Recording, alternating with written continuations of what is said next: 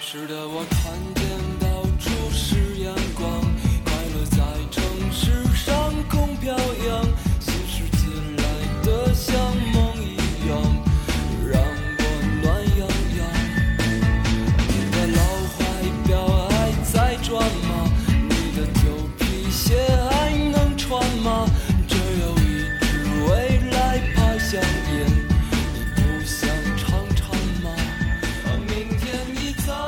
大家好，这里是没理想编辑部，我是阿紫，我是毛主席，我是林兰，我是嘉瑞。今天呢是大年初一，啥的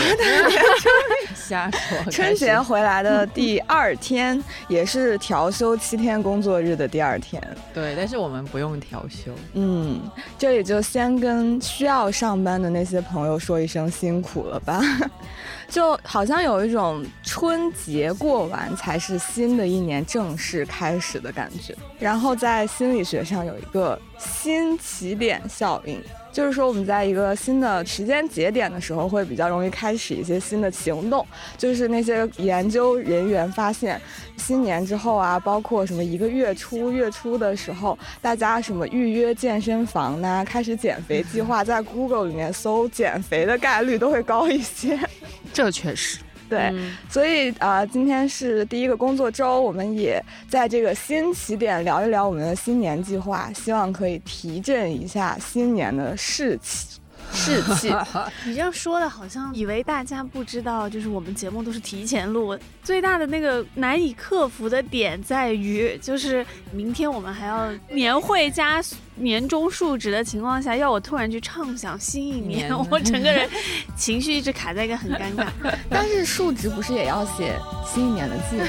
哦，今年特别的特殊，大概率。我要把自己打扫。旧的全部满掉，哦，这样多好，快来吧，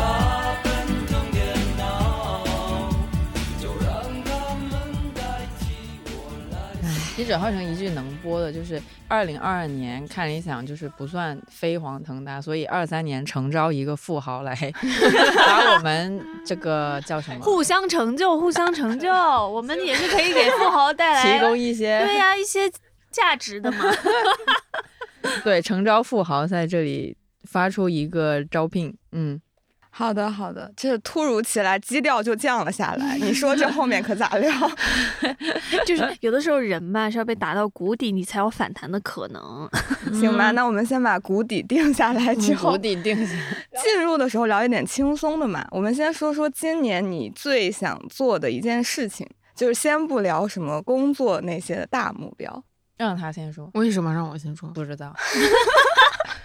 我就是最近有认真看 Alex 绝对是个妞的很多视频，然后他有一些是在讲他的视频是怎么做出来的 which 我以前没有，也不是不知道吧，就是也没有操作过。然后去年拍了2个也不太成功之后，我觉得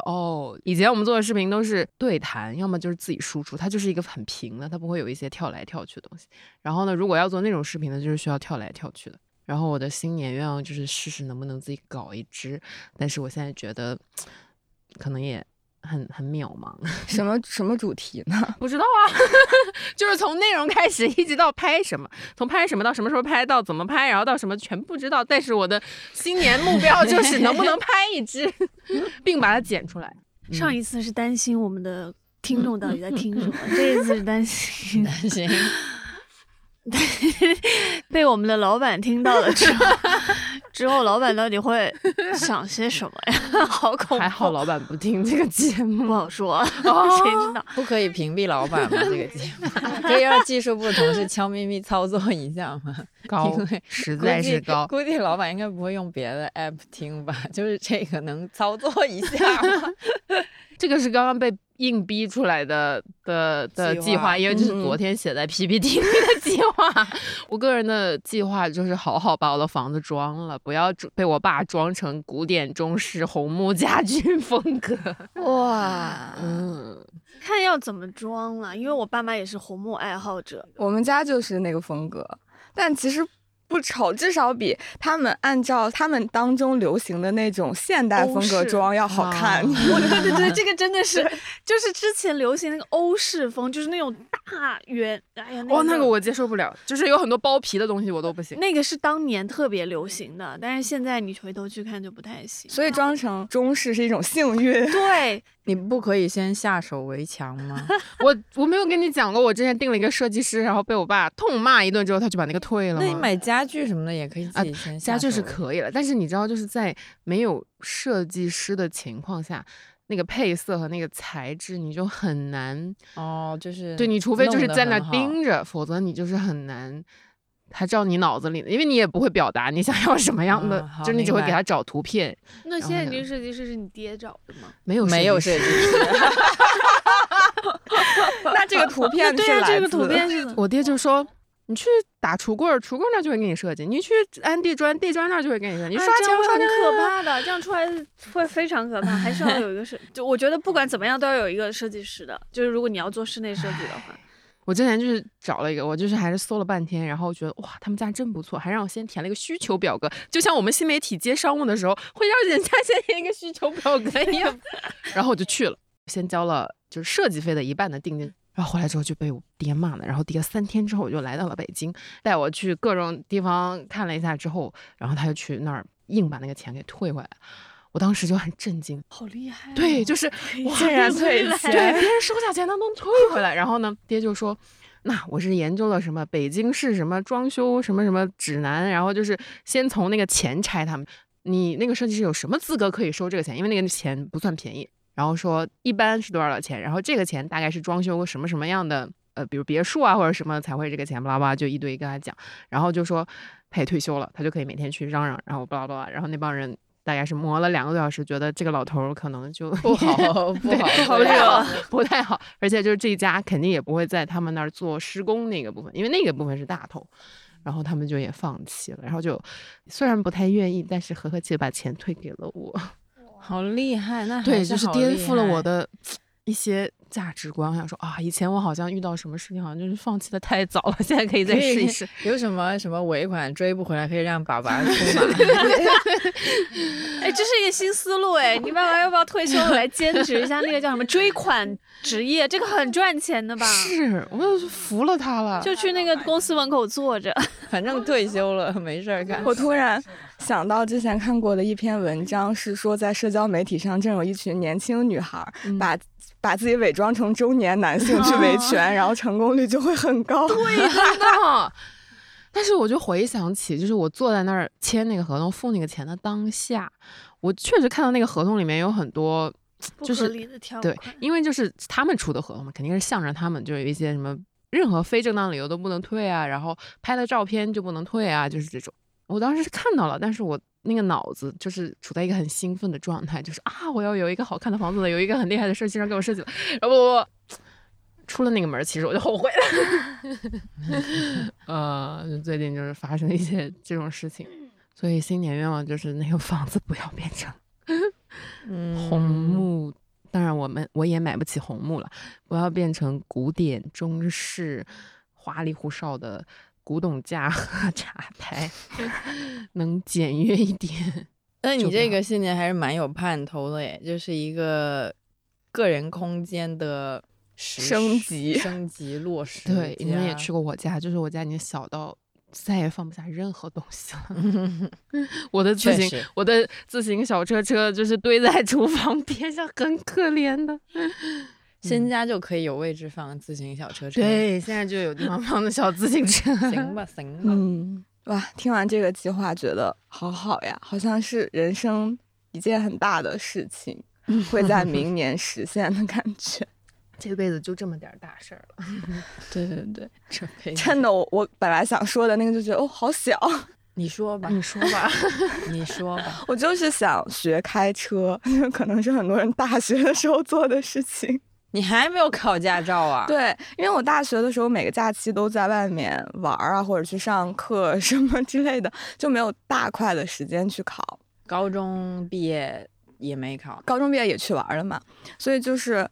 本来是觉得毫无必要，以及我自己对开车没有任何兴趣。但这次是因为刚好元旦的时候回去，我爷爷不是住院嘛，因为医疗比较紧张，所以就住在了一个很偏的医院。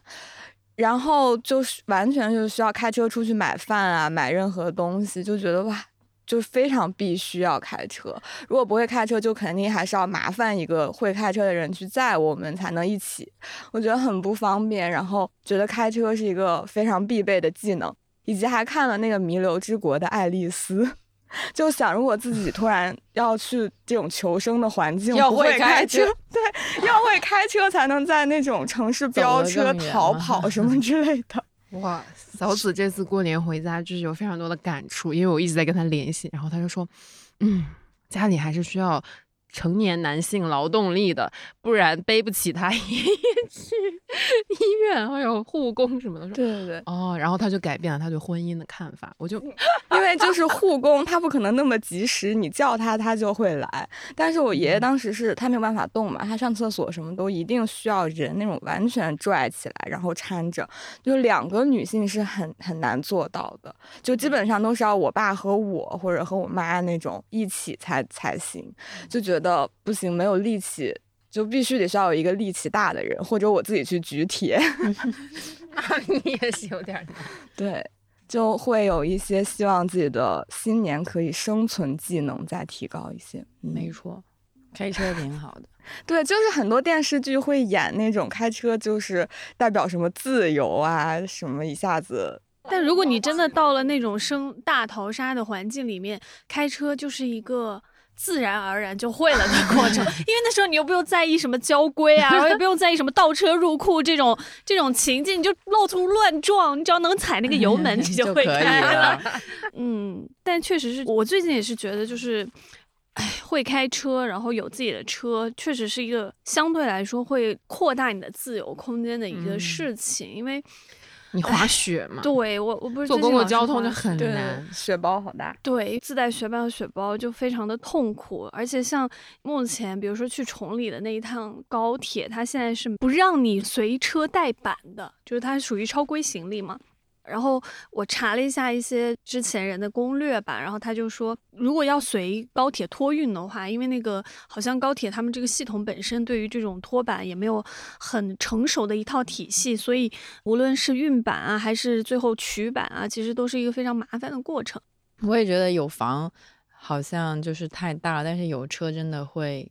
很方便，并且是一个很立竿见影的，然后基本上可能它的负担也没有那么的大。对，有车的话会改变很多。像我男朋友因为他不是生病了嘛，然后去住院，我们就是就近选了一家医院，因为他已经比较疼了，就你很难说就在这么疼的情况下我还要给你货比三家，去协和看一下，去那个什么中日友好看一下，已经不行了。但如果有车的话或许是可以尝试一下的，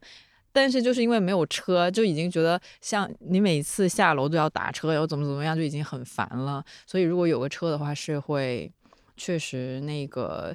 虽然说打车也能做到了，也能满足，但是还是跟你有一辆车，然后你随便开去哪儿就开去哪儿的那种自由度还是有很大的区别的。希望此处那个车企或者是送一辆车或者租车公司要是听到了的话赶紧来找我们投一投，真的很合适，我们可以拍 vlog 然后我来接那没有了，就是本来人家钱都已经拿着啥我再想想我再想想笑死。自己开车可以播自己喜欢的音乐，就很爽。这个是的，开车你作为驾驶者，你拥有这辆车的绝对控制权，你可以说不要弄那个，就不是说不要开车，不要搞这个，这个就是说不要挡着我，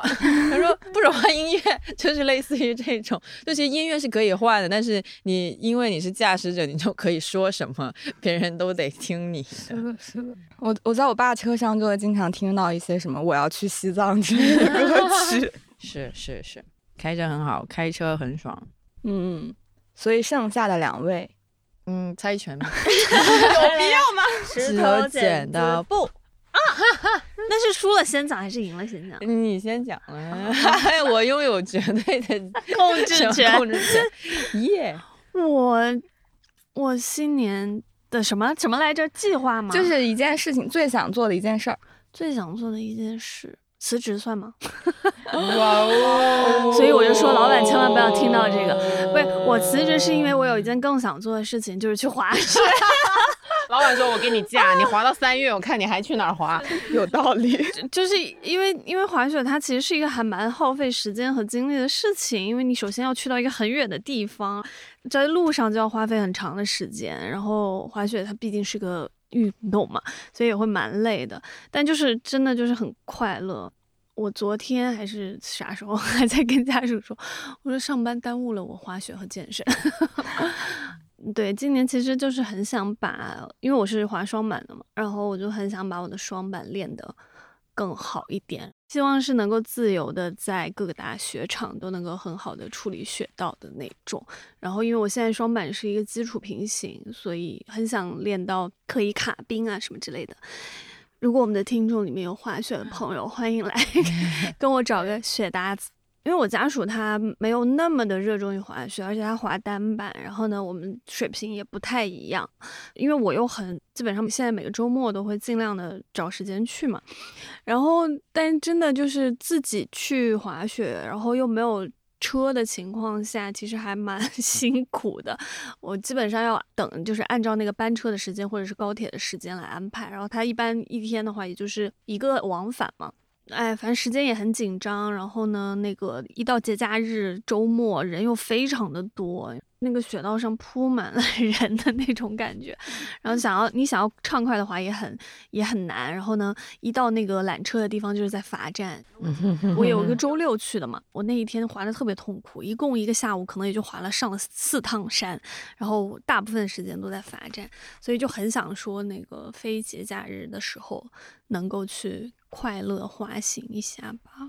嗯，评论区的朋友们记得留言，然后说不定明年猫爷就带你去滑雪了。哦，对，这个是个非常大的期待，因为现在疫情也好转了很多嘛，然后整个都放开了。然后2023其实我们有一个小小的计划，是说能够希望把我们之前没有做成的那个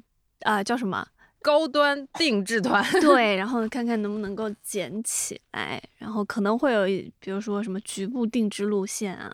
或者是对我的滑雪团。没理想定制路线，没理想可以去哪儿呀？去华盛顿找吴师傅。哎，对，去华盛顿就是吴师傅带你 City Walk。天哪，还有这样的计划，这么大的计划。是呀，我好想参加局部的那个。你想参加局部山西，还是局部意大利，还是局部大都会博物馆呢？我们还想做南极呢。对，以后靠转型做旅行团业务吗？我们这叫人文旅行嗯，游学游吧，不想学。游玩什么的。突然不小心把一个好大的 flag 立在这儿了。对，而且老板都不知道。不重要，不重要。就是听到了，哎，什么合作伙伴呢？然后有兴趣的朋友啊，可以私信铃兰，私信小紫。对对对，或者留个言。招商计划，今天是一个招商大会，是这个意思吗？对呀，欢迎各大旅行机构前来接洽。游轮什么也可以，没理想可以给你定制个4-5期呢。好，招商这趴就是暂停接，不能再招了，不能再招满了。我们最后写在那个 show notes 上，把这些品类认领。好，可以写在 show notes 里面，可以。行吧，到我说了吗？嗯，我的新年计划是当当当当，你当什么？没有，我就是想写一段脱口秀，因为几分钟啊？我不知道他们是说800字还是1000字左右吗？一篇稿，因为我是看脱口秀单位，5分钟，对，差不多5-6分钟，肯定只是写一段了。是事出有因，是因为我经常遇到一个事情，然后我就很想把它发泄和表达出来，想来想去觉得好像脱口秀是最适合它的形式，就暂时我能想到的。它这个是个什么事儿呢？就是什么事儿呢？就是我现在已经写了大概500字左右了，但是还是感觉马上要写完了，但是又没有觉得很好笑，但是就是需要一些大的调整嘛 I don't know。 但这个事儿呢，就是我经常能在路上看到男性尿尿就是男性随地小便，我经常能够看到。然后我就觉得这个事儿吧，就是只发在微博上呢，又觉得就是有点像是不想我的微博有这种东西出现。但是我是真的看到太多次了，所以我很想要把它给讲出来。哦，还在周一的时候我又看到了，真的不骗你，我就在那个我们公司那儿不是有个天桥嘛，然后我在天桥底下看到一个阿姨妈妈之类的给她的小孩，我不知道她是不是那小孩的妈妈，就反正是她带了一个小男孩，然后在天桥底下那个给小男孩尿尿。就我又看到，我真的不是开玩笑，我真的就是一两周我都看到一次，我就是一个大崩溃啊。没有了，已经从崩溃到逐渐接受这个事情。我现在都甚至有点觉得，是不是我不把它写出来，我就会一直看到。不是，你们也看一下，我觉得你们要是认真看一下，不想看，我也不想看，但是我就是看到了，谁想看这一个陌生男性随地小便呢？就小男孩也见过，然后那种中年男性也见过，我真的见到太多次了，所以我就2023年想要抽时间写出来一段吧，然后最好也是可以去开放麦讲一下，然后没有了，这个就是一个完整的东西，也没有指望说要什么开启这个什么脱口秀演员出道之路，没有，就是单纯想要把这个事情通过脱口秀的形式表达出来，然后目前还在摸索中。我甚至还想稿子写完了能不能拿给之前聊过天的脱口秀演员看一下，改一下稿，但目前就还不太敢你想发给谁？这是什么周老板呢？哇，一下子就到了天花板、小鹿啊之类的演艺演员啊什么的，没，不可能，没有他们可能会给你推荐说单立人有一个那个喜剧工坊 workshop， 你可以先去一下。你不是直接去那儿？我也是这么想，我甚至还想到说这个东西有点煞有其事了哈。不过因为我之前在 YouTube 上看过那些韩国人搞的那些 YouTube 小节目，就他们搞的一溜一溜的，就有那种有一个 rapper 他想要唱那个抒情歌，然后他们就做了一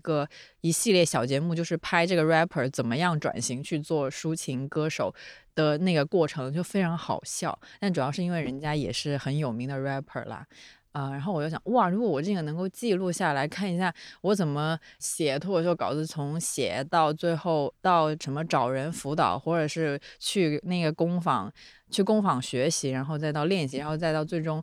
开放麦讲出来，就是作为一个小的记录的话，那也很厉害啊，也很爽啊，可以拍一集 vlog 了，让Jiarui给你拍然后他来剪辑对行吧，我可以试一下，反正我也不是什么有名的 celebrity， 可以让他练手一下就是这样子。哎呀，我真的很想把这个东西说出来，我现在还在梳理我的各种各样的想法。听起来你的计划特别好实现，因为每隔一两个礼拜它都会出现一次然后提醒你要写，我还没有写完真的希望大家都仔细看一下身边，平时走在路上的时候都可以仔细看一下身边，我相信大家都能够看到男性随地大便，我倒是没看到小便真的很多。有一个案例我就不说，因为那个我就写在段子里面，对，这里先不公布然后看一下2023年12月份的时候这个事儿完成了没有，没有的话就直接在这讲一下好了。我其实蛮好奇，就是男性对这个事情同样厌恶吗？还是他们就是觉得很正常？他们肯定有很多，肯定那个大的那个氛围是觉得算正常的，因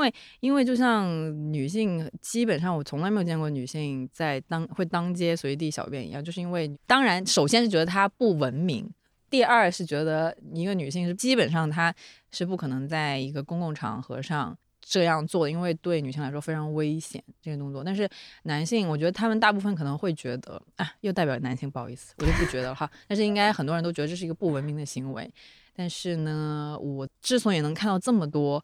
的人这个随地小便，肯定是因为他们没有觉得这是一个很大的威胁对他们来说，所以这个是一个很，就是虽然讲出来好像就是觉得啊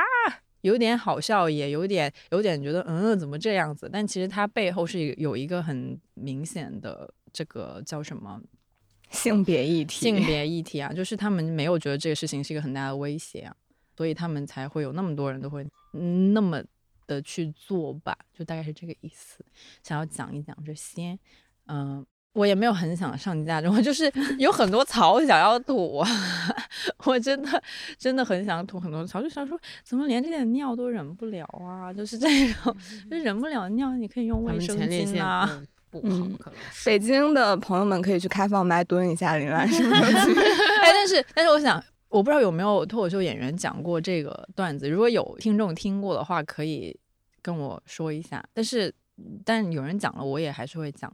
的吧，梗不撞就好了啊、对对对，但因为这个我也没有打算拿它去什么什么挣钱或者怎么样，也没有那种所谓的抄不抄袭的东西，就是我单纯只是想把这个东西作为一个段子那样讲出来，有的话欢迎来私信没理想微博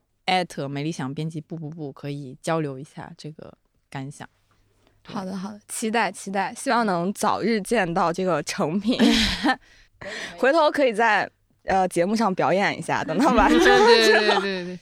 好啊，是这样的。那就是说完了我们生活里的事情，其实刚才也有讲一些工作上的目标，比如我们要开旅行团听起来好让人期待，我也是第一次听说还有没有什么大家工作上的目标想要补充一下的？没有，昨天刚述职完，谁要再说工作上的目标啊我猜也是，所以我写这个问题的时候都是很忐忑的写上，看有没有人要讲行吗？那就聊一些开心的，聊到旅行计划，今年是真的可以好好的规划一下旅行了吧。我本来是很期待春节的时候可以去一趟香港的，但是根本约不上那个签注嘛。对，然后我让我妈帮我看一下能不能约上那个人工签注的那个号，她说没有号，就是没有号，每天点进去都是全都约满了她说除非你有关系吧要不然就是没有，所以就是哎呀，本来想做朋友圈里面第一个秀这个 IP 的那个人然后哇之前想的可美了，想说我靠我就去香港哇好开心，然后还要朋友圈文案都想好了，但是就是现在发现第一步都根本做不了，然后现在就在一个萎靡的状态，还不知道春节能不能够成功出去呢。后面还有别的计划吗？后面啊，看他怎么开了，然后要去美国。对，因为我在美国还有一些代办的事项需要解决一下，就如果签证开了的话，得赶紧去一趟美国解决一些事情。对，反正很有趣，就是我在朋友圈里面发现我两个朋友都在找护照，就找不到护照了。然后我还认真想了一下我的护照在哪里我真的很想赶紧去东南亚，上周携程在直播一些就是泰国的酒店什么的怎么携程直播你也看啊这是什么就是买东西嘛就是携程直播他那个直播就是一个专场，就是专门卖酒店的一些优惠的嘛，然后就认真看了一下但携程呢其实不如飞猪的嘛，飞猪的就是可以直接用花呗，就他不花你的钱他只花你的额度你只有去了他才会消那个钱，这是什么想法？但携程就是你买了它就是要花你的钱就把它囤下来。现在应该是可以去泰国的吧？可以，其实挺多人去了，因为泰国可以落地签嘛，但是现在泰国机票是很贵，要8000来回往返，就是一个比平时贵了8倍的样子，所以我连酒店也没囤，因为我觉得还会更便宜，就是等第一波过去之后它还会更加的便宜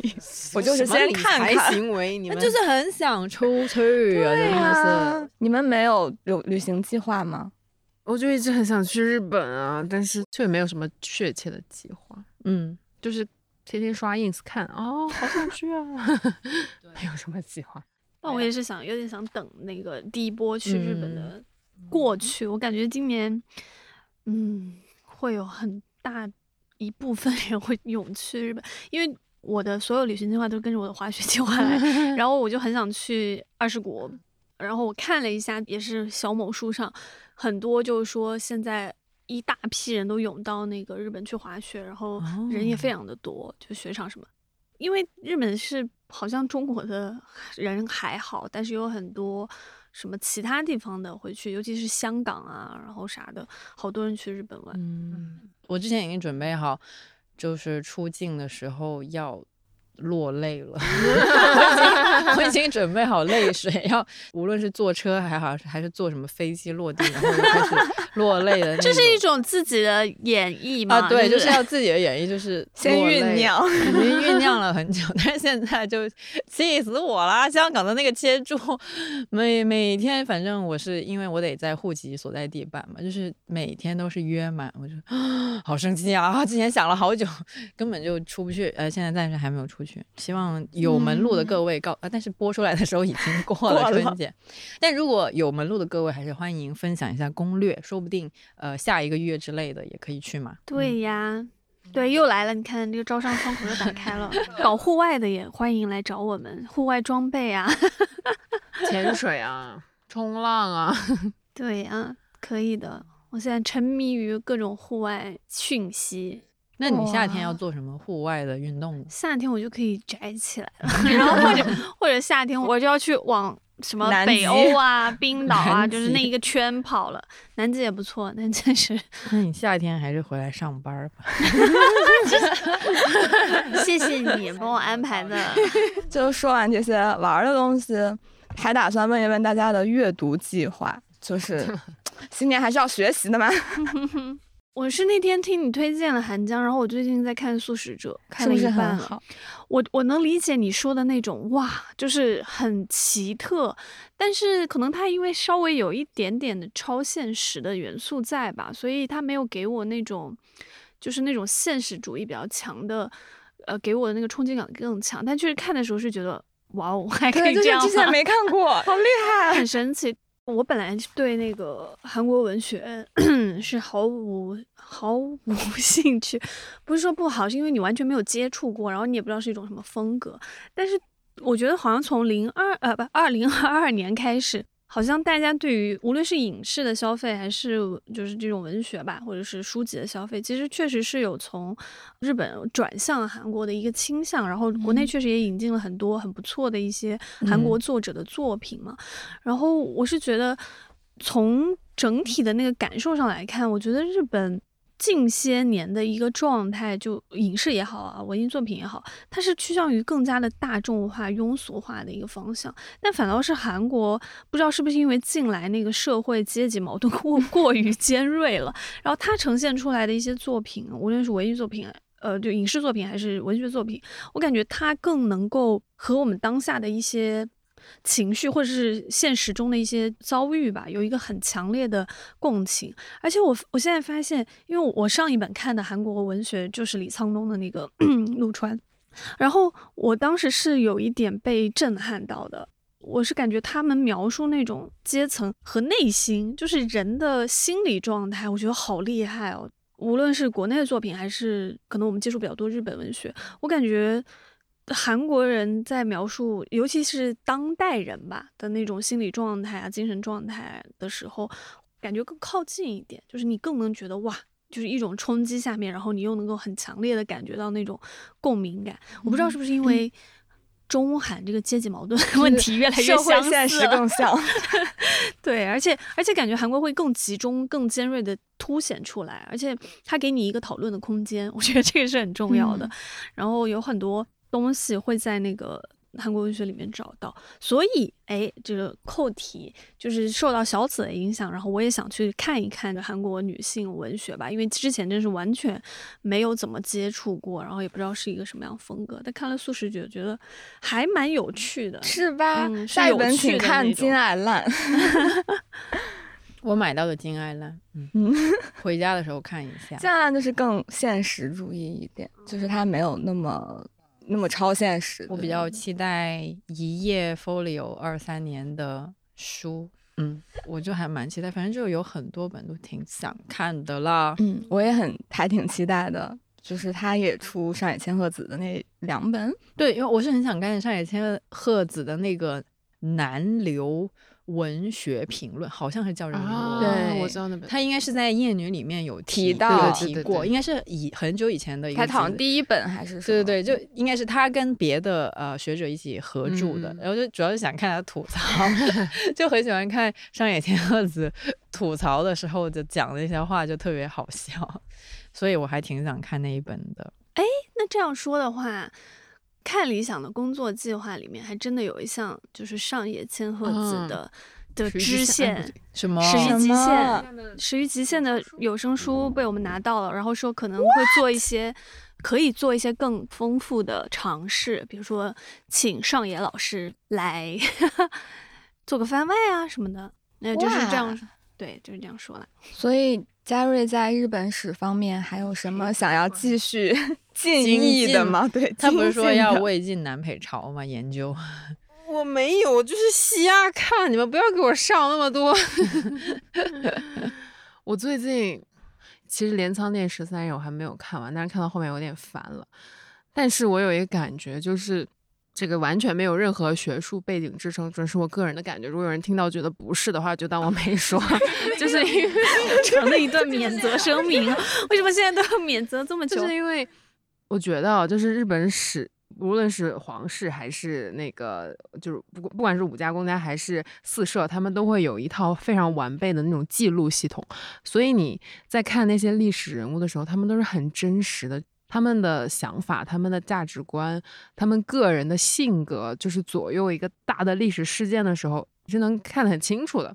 因为我们的历史是王朝史，它是高度概括的，它是所有人都是一套仁义道德的那个价值观，在任何事情的时候都是用那一套去评价的。所以你看到那些大的事情发生的时候，就是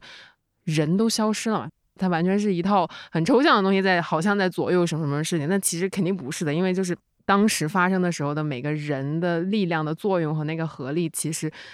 没有被写下来，但是日本史就都写了下来，然后就很神奇，就是你这样一对比看的时候就会觉得，就是你能看到800年前的那个人物的性格，然后他的思想和他性格左右了一段历史的那个感觉是很明显。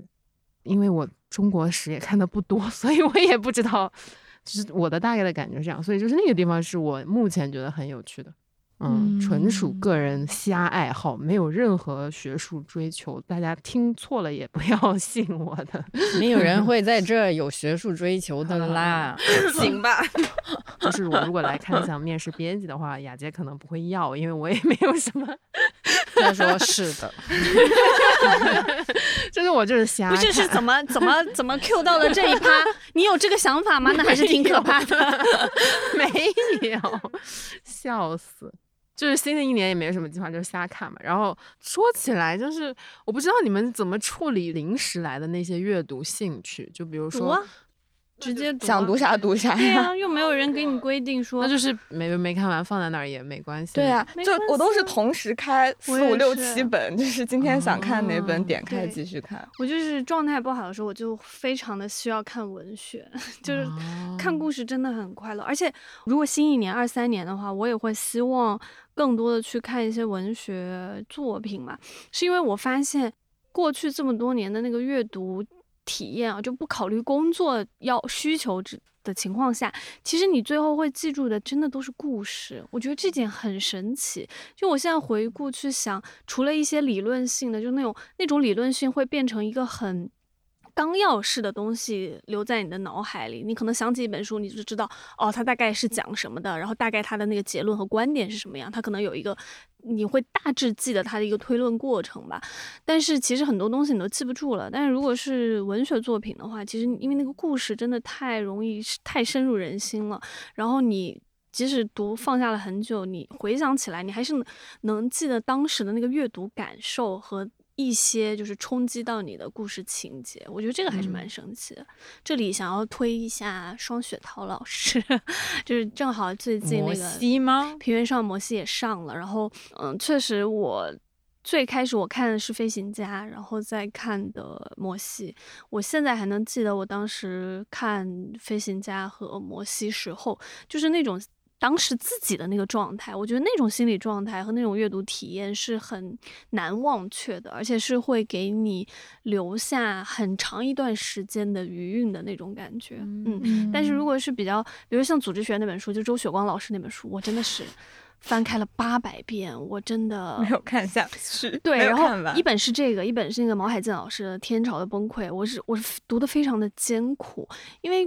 我不知道，可能我确实那个对于历史啊，然后还有一些比较刚的一些社会学分析，在读的时候实在太像我大学时候要读 reading 的那种感受了，然后就有一点痛苦，就是觉得你在逼自己去接受一些东西吧，就是那种感觉，所以那个是我需要在一个阅读状态特别好的情况下，然后觉得说我今天就是要来变得更博学一点的那种状态下，然后就坐在那儿，然后开始慢慢的翻才可以。但是因为我现在很多阅读时间都是那种，比如说通勤的路上，或者是去哪里的那个间歇的路上，所以对我来讲的话，电子书然后看的那个时候，我觉得小说啊，或者是那种更文学性的东西，看起来会比较舒服。而且我一直觉得，就是阅读这件事情，它是真的是一个很私人的事情。我之前很喜欢 B 站上一个 UP 主叫渡边，我应该没记错，就是他是一个99读书人的一个编辑，一个文学编辑。然后我印象很深，就是他有一句话给我带来很大的一个影响。就之前的话，阅读其实很多时候很痛苦，就是因为你很想强迫自己去读一些很艰深或者很高级的理论啊、概念啊这种东西。但是那个当时渡边说了一句话，他就说其实阅读也是一个训练的过程，就有的时候你其实是需要通过一层一层的往上积累，你才能够在更高更难的一些书里面去找到那种阅读乐趣的。然后而且就是书的分类目啊、分类呀、实在是太广泛了。他说，如果你能找到一个你自己真的感兴趣，而且能够给你带来很好的一个反馈的方向的话，其实你去精进也没问题。当然你什么都读也没问题。然后他就说，这其实是一个很私人的一种选择吧。然后我就记得渡边他说。包括读文学也是，就很多人觉得，哎呀，就是好像有一些文学我就是接受不了，或者说那个书就很难读。他说这就像你其实你现在的那个阅读水平可能是一个小学生的状态，但是现在一下要让你去做一个大学的微积分的题，你当然会很痛苦。他说，但是其实这是可以一个慢慢积累学习的过程，你可能你就是像小学往大学生一样，你可以先读一些你觉得接受起来非常快乐，然后呢很好的东西，然后当你的阅读累积到一定程度，然后阅读经验啊也累积到一定程度，你就会发现你能够接受，或者说会在更广泛的一些书籍里面找到乐趣。所以我觉得不用太强迫自己说，比如说新书或者是某种类目的书就一定要去看，还是要看那个东西，就是你那个体验本身是不是让你觉得有一个很好的正向的一个反馈吧。嗯，而且我觉得要读自己喜欢的书，也是因为我就有一段时间是我想读的那个书，我觉得读它有压力，有点逃避，然后又觉得读一些文学的作品，我会觉得啊，那我还有想读的书没有读完，这样是不是有一点浪费时间呢？就会有那种心理上有愧疚，但最后那个时间会用来干嘛呢？刷微博。所以我现在就是，如果我现在不想读这个大部头的或者是比较难的书，我就去读一些简单的，至少那个时间不会用来刷微博。嗯，对，嗯，所以今年还是有很多新书的嘛，就是我们也看了很多出版社出道的新书的计划，还是有挺多很期待的新书。嗯，感谢各家给我们寄书的出版品牌和出版社的朋友们。2023年，希望大家还能够多多支持美理想。那顺便还是要郑重感谢一下明世，因为他们真的经常给我们寄书，然后他们的书也很好，还有很多上野千鹤子老师的书，也有很多女性权益相关的书。嗯嗯，他们新书计划也看起来也不错。对对对，他们的新书确实还蛮不错的。那个不是有很多自媒体或者什么在出年度榜单嘛，然后就有人说美理想编辑部怎么不出一个，但主要是我们也不是那种读书的播客，然后我其实很怕榜单，就是比如说像那个看理想人出单大起底，那个可以，因为那个是我们很个人的，对对，爱说啥说啥，而且也没有一个说排名的那种概念。对对对，说到榜单这个，其实我是觉得小宇宙挺好的，因为他官方不会弄那种什么1、2、3、4、5、6排名的那种东西，就就它当然它也有榜单，但是它不是那种就是按你一个单一数据来给你做的那个榜单。就比如说它那个美理想有那个年度魅力播客上榜了，然后就是觉得耶，但是小紫还说为什么我们不是年度热门播客？我说那个是需要制作精良的，他那个人家在那个下面有个小字写着什么年度热门播客的评选标准是从选题策划、制作水平等多维度综合评定，然后我就说那这个确实就不会有咱们了。就我们刚刚聊了一些计划，现在就是想有没有那种干货分享，就是大家关于制定和执行计划的小技巧。咋现在是要开始高效能人士的7个习惯了吗？对，如果你看过你也可以分享。没有。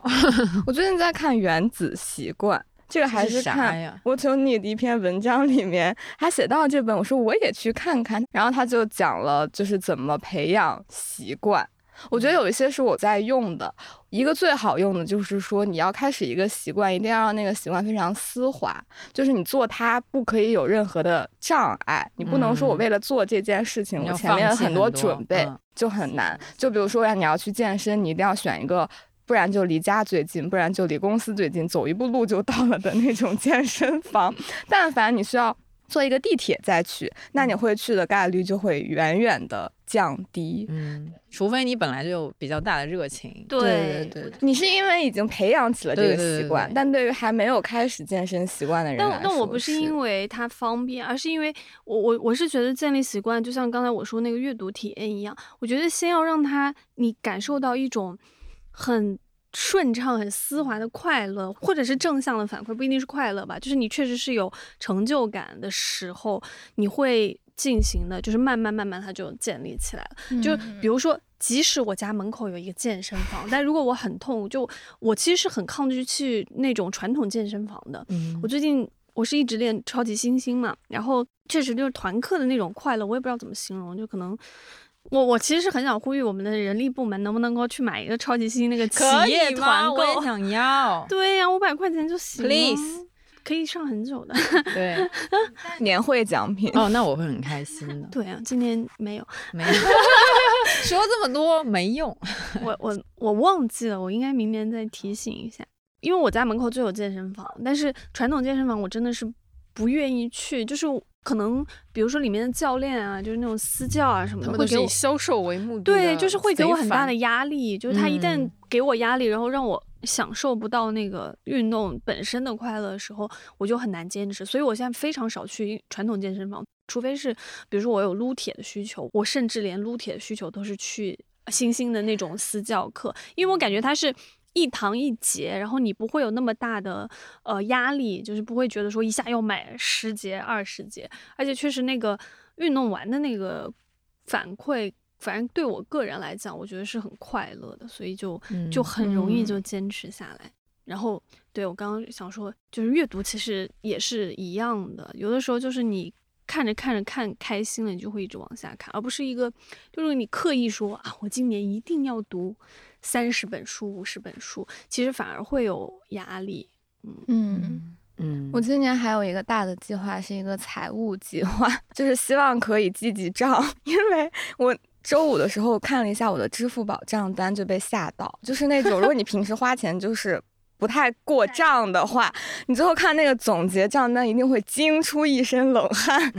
然后我那个周五就是当时下决定，我今年必须要列一个支出计划，就是要尽量减少外食呀、打车之类的这种行为，然后给买衣服也每个月列一个那种钱数之类限额。你只要打车和叫外卖这2样多的话，你一定每个月都会花很多的钱。你想打车就是最低也要13、14块钱，但是这个你已经能坐2、3天的地铁了。我可以坐1块钱坐公交。对，如果你是公交通勤的话，那就能坐1个月了。对，所以就是打算有这个财务计划，然后就看那个原子习惯里面说到什么捆绑诱惑。我就会打算说把我买衣服的这个额度和我因为我现在就是想好练习英文，就是有给自己规定说我每天真的要读一篇，至少读一篇英文的报道之类的嘛，然后把它捆绑起来，我今天读的这个我才可以在我的买衣服的额度里面增加20块，1块也太少了有任何奖励的加1块钱没有，1块钱无法诱惑到，然后我就是20块，那我就是如果我每天都可以读，我每个月就可以有600块钱买衣服的钱，不然就是不买衣服。你这个毁约的毫无任何束缚还是有的吧，就是还会想买衣服啦。嗯，不是，我的意思是说你即使不读到时候你啊打折了便宜好看稍微有点嘛，稍微有一点点心理的束缚。对，这个捆绑诱惑就是说有一些习惯是没有那种及时效果的，然后你就可以把一件快乐的事情跟它捆绑起来，就比如说你要健身完才能去大吃一顿之类的。确实，因为并不是很多人都能从健身里得到及时的快乐，大家还是想要我可能身材变好才会快乐。嗯，最开始目的都是减肥呀，对呀。我喜欢看纸质书，也是因为看完之后那个成就感会比电子书要强一点，而且因为我是很喜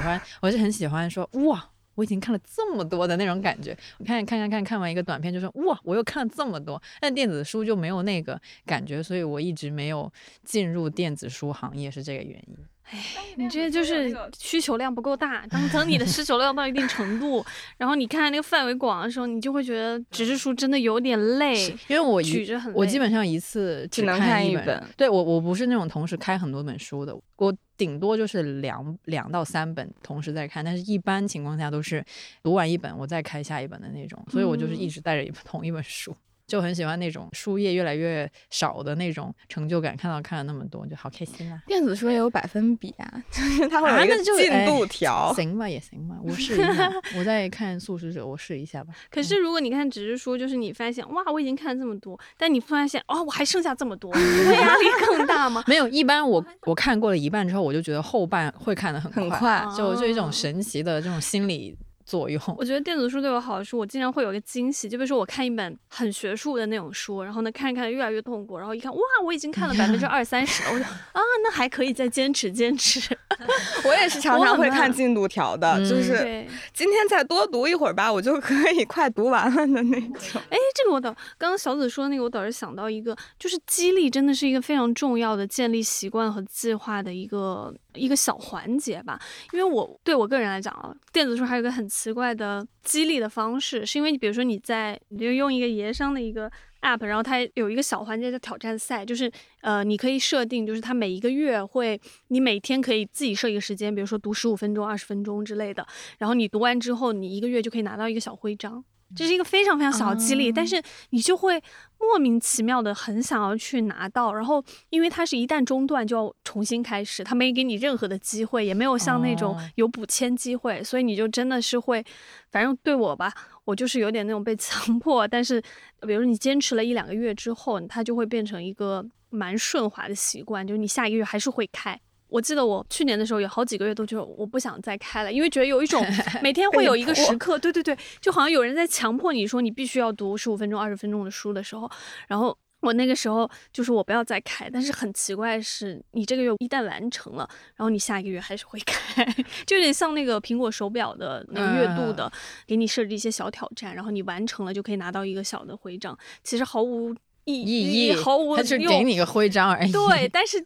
真的人很奇怪的，可能就是这种小的激励会帮助你去建立一些比较难建立的习惯吧。嗯，没错，这个东西真的很莫名其妙，但是又很有用。而且比如说像那个电子书这种的话，你还会有一种我获得，就是我其实是有成长然后有成就感的那种状态。我读书了。很多产品它成不成功就是在于你那个用户觉得我得到了一些东西。我之前就说那个88 VIP 就是我觉得我省了很多钱，虽然我不知道我是不是真实的省了这么多钱，但是我觉得你省了这么多钱。对，我觉得我省了很多钱，所以它这个产品对于我来说就是很成功的。嗯，就是这种，人类怎么这样？所以这种计划还有吗？我感觉蓝妹其实是一个挺有规划的人，比如说他就是一直记账的，我挺佩服的，我真的很佩服记账，因为我是不敢记账的人，就是我每次在还那个每个月信用卡和花呗的时候，我都会自己然后再默默的扣下，而且因为我从10月开始到第二年的2月份，就是春节到从那双11到春节这一段，一定是我的那个花钱高峰。对、啊，然后我就是那种，就我都不敢看，所以。不看就不用还了吗？就丝滑的没有了那个钱，就是积攒着想说等到还钱的时候再说吧，然后就每次一个我也不记账，但是我大概每个月的花销都很固定，就是因为我觉得我记了，我想买东西的时候我还是会买，就是我不太想那么抑制那种心情，但是你挣的就是那些，所以你控制一下你的花销、大家的财务都这么健康吗？只有我的财务状况如此不健康。你每一笔都会记吗？怎么做到的？他说而且他是那种要自己记的，每一笔都会记、好厉害、啊！我现在已经有点变成了一个强迫症了，就会变成了，比如说今天坐了地铁，然后我还没记，然后突然想起来就哎呀要记一下的那种。而且记我也没有说我要存钱去干嘛，我就是单纯的把它记下来，然后每个月看。这个月有没有比去上一个月少花一点钱呢？这样子、就是我没有任何的那种，比如说我要存一个什么大钱，然后去干一个什么大事儿，就是没有这种，我只是单纯的记了一下。反正我记账起码有2年多了，唯一的收获就是大概知道我每个月会花多少钱，没有别的任何的收获，就是这样子。我觉得还很有用，一旦开始记账就会少花钱。因为你知道那个钱会走之后，就会在心理上设置一个关卡，需要克服一下才能把那个钱花出去。你先试一下少打车吧。好嘞，其实今天也聊得差不多了。祝大家新年计划能够丝滑的执行下来，然后实现自己的新年愿望。至少实现一个吧。那我想先实现那个滑雪团，先在公司搞个什么旅行。2023年要25万，好了，说完了。什么粉丝嘛，订阅25万差不多吧。好，现在17万，可以8万。好，为什么要在结尾突然又立了一个这种 flag？ 立一个，就主要是当个记录嘛，待会儿回听一下说当时怎么想。好的，给他记录下来。拜拜。